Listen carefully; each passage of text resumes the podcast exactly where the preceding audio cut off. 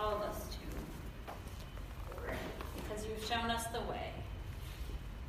In your Son, your child, Martin. Pray in the way of Jesus. Amen.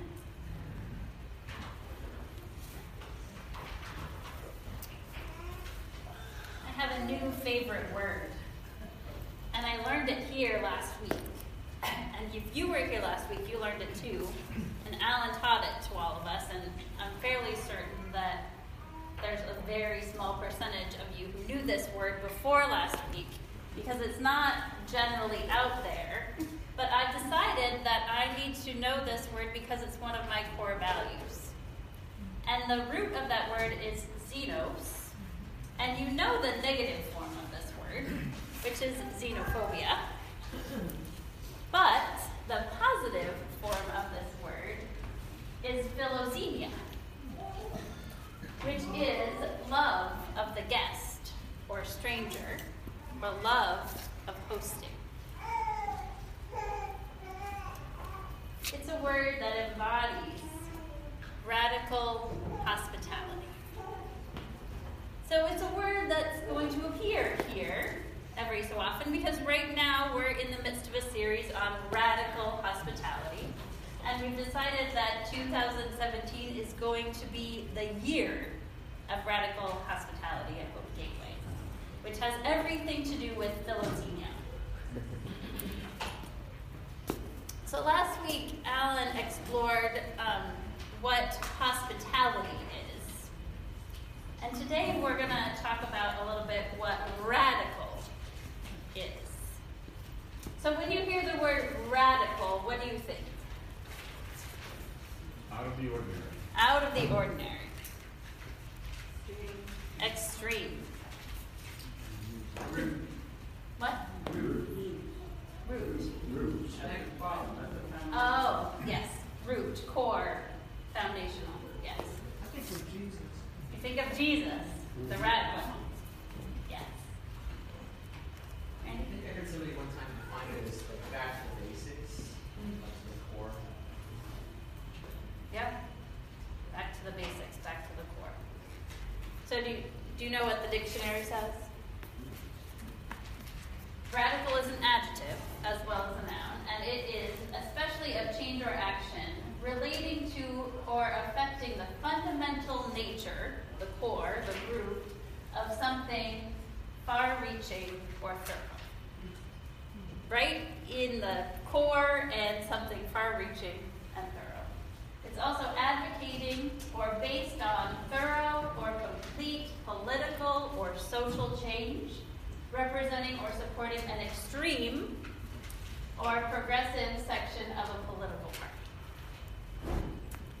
And if a radical is a person who advocates thorough or complete political or social reform, a member of a political party or part of a party pursuing such aims. radical. We aim to be radical here at Hope Gateway, both in our core and in the far reaching changes that that brings. Today, as I said, is a sacred day because we honor the legacy today of Martin Luther King Jr. and the civil rights movement in the United States of America. And we take this time to be thankful for the long and hard work that he and others have done. And in that, we are thankful for the work of radical hospitality that the civil rights movement demanded.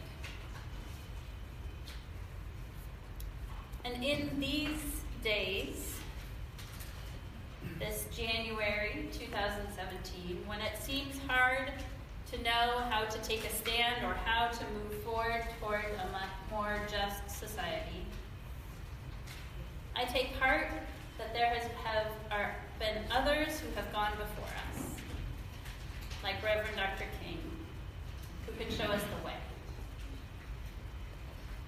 I'm thankful that others have followed in the hard way of Jesus and have learned to love their enemies. And Dr. King showed us that the way of Jesus is not easy, but it is life giving. So today's scripture um, that I chose is from the book of Matthew, and it is some was used by Dr. King and was a basis for his whole philosophy and way of living and being and leading the civil rights movement. I am reading from the Gospel of Matthew in the fifth chapter, which is Jesus' Sermon on the Mount, beginning with verse 43. And I'm reading from the message version. Jesus says, You are familiar with the old written law love your friend, and its written companion hate its unwritten companion hate your enemy. I'm changing that. I'm telling you, love your enemies. Let them bring out the best in you,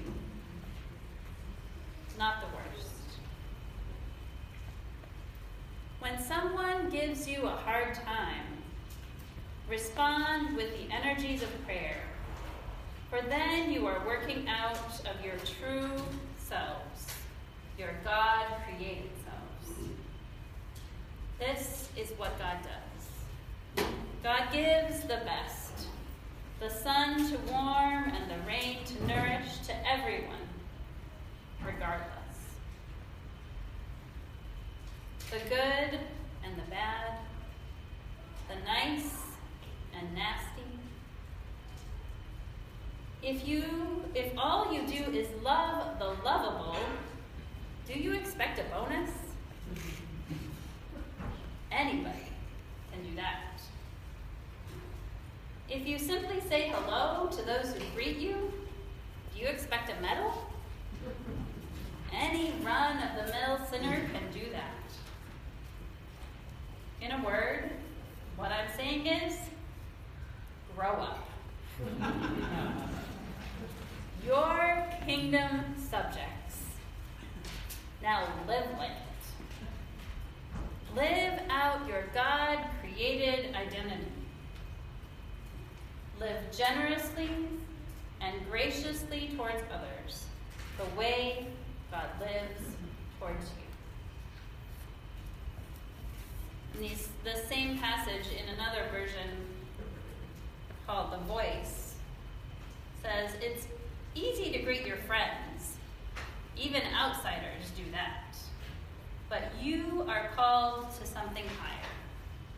Be perfect, as your Father in heaven is perfect. Perfect in that sense doesn't mean don't make any mistakes, but it means being perfected in love, being led by love.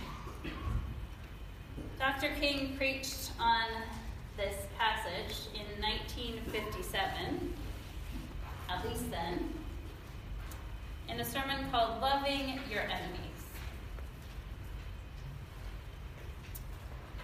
It is significant that he, Jesus, does not say, like your enemies. Like is a sentimental something, an affectionate something. There are a lot of people that I find it difficult to like.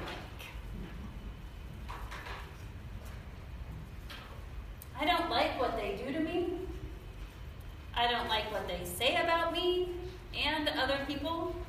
I don't like their attitudes. I don't like some of the things they're doing. I don't like them. But Jesus says, love them. And love is greater than like. Love is understanding, redemptive goodwill for all men and women. So that you love everybody, because God loves them. You refuse to do anything that will defeat an individual because you have agape, the Greek word for love, in your soul. And here you come to the point that you love the individual who does the evil deed while hating the deed that person does. This is what Jesus means when he says, Love your enemy. This is the way to do it. When the opportunity presents itself, when you can defeat your enemy, you must not do it.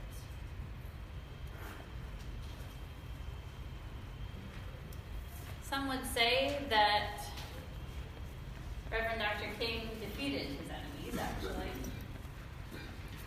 But he did not destroy them, he did not diminish them, he loved them, even as he overcame them.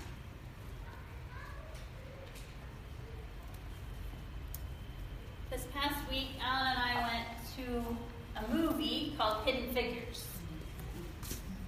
And I know some of you have seen it because some of you told us to go to it. it's a movie that I would highly recommend.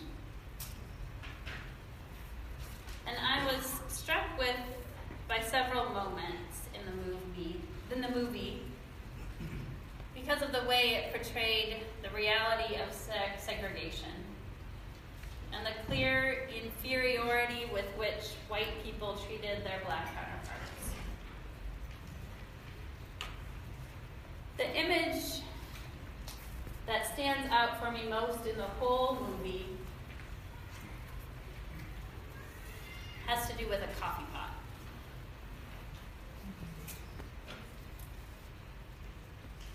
Katherine Johnson was an African American woman who had a brilliant mathematical mind. And she was chosen for a special assignment to do the calculations and check the calculations for the first launches into space at the NASA program.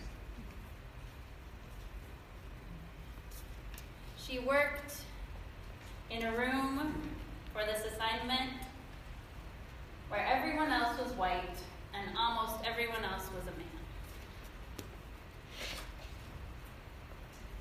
When she first came to that room, there was only one pot for coffee. So she helped herself to that pot of coffee.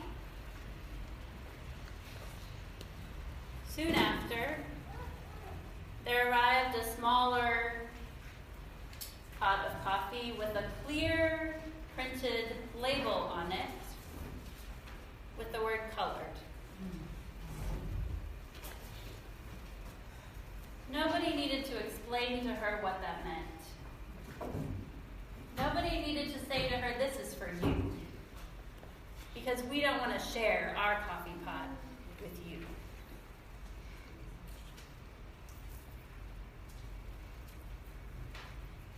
So she did what she should according to the standards that were laid out for her for a long time.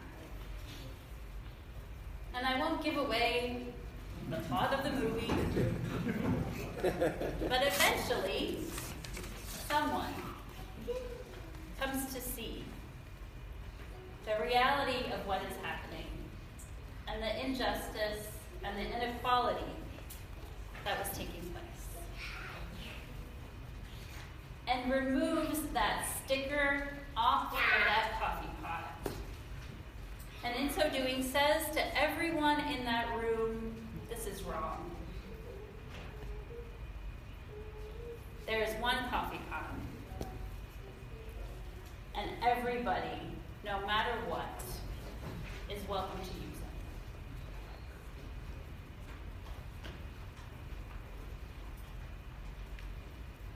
it. This image of this coffee pot really brings home for me an idea that I've been trying to sort out in my mind about radical hospitality.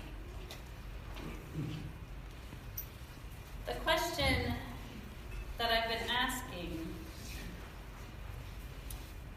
is what does it mean for people to have to play, to demand a place for themselves at the table or at the coffee?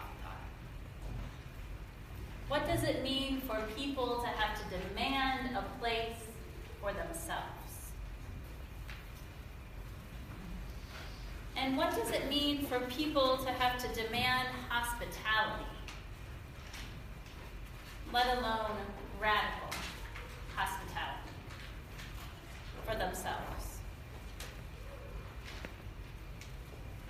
This is what the civil rights movement did.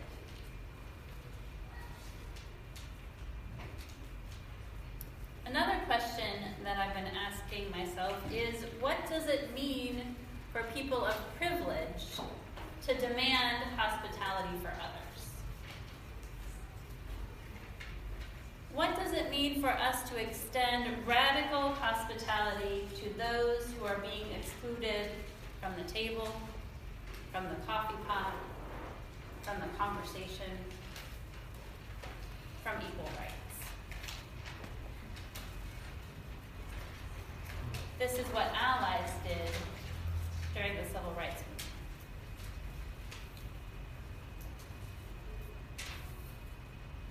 In all of these actions and in all of these questions, the actions are those of an individual or a temporary group who does a temporary action. Which also makes me think of the temporariness of Reverend Dr. King's life. and his willingness to give all he had, even to lay down his life for the sake of others. I believe that many of the words of Martin Luther King Jr. are sacred text. And that's why I love this day because it's a time that we look at that sacred text and we listen to it and we hear it. And the thing about sacred text is that it doesn't just speak to the time in which it was written or spoken.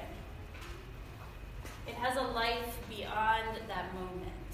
It has a message beyond that space and time, and it speaks and continues to speak to people in the present and in the future. So I feel like we should listen to Martin because we actually can. He didn't live that long ago.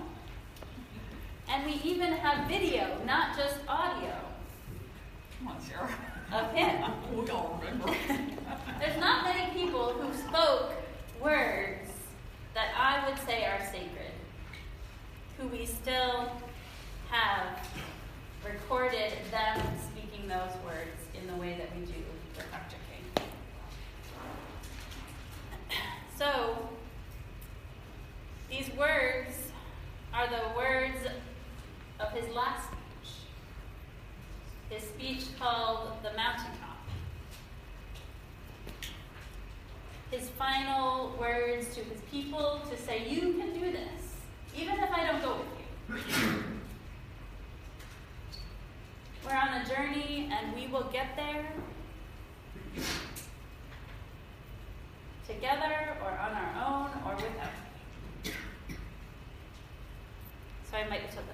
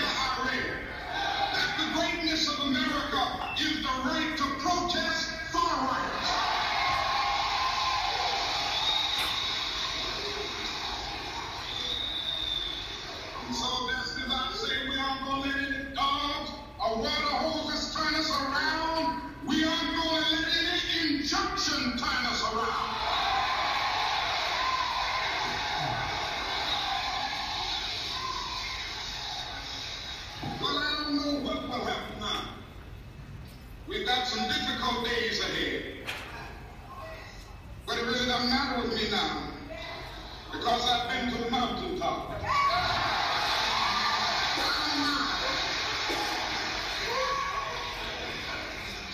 Like anybody, I would like to live a long life. Longevity has its place. But I'm not concerned about that now. I just want to do God's will. And He's allowed me to go up to the mountain. And I've looked over and I've seen the promised land. I may not get there with you, but I want you to know tonight that we as a people will get to the promised land.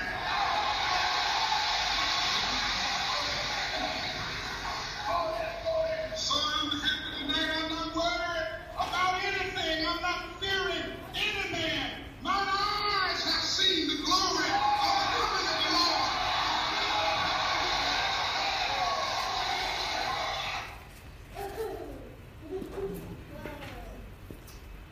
Earlier in this speech, he said, Let us rise up tonight with greater readiness. Let us stand with greater determination.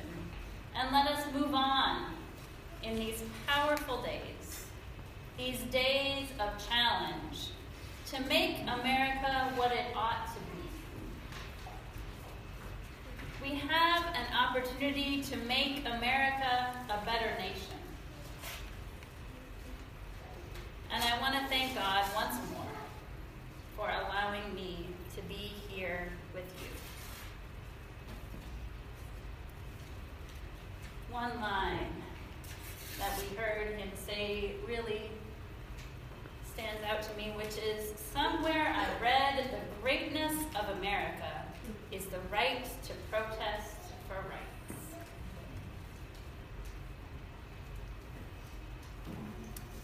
So I invite you to follow in the path of Martin and to love our enemies enough to protest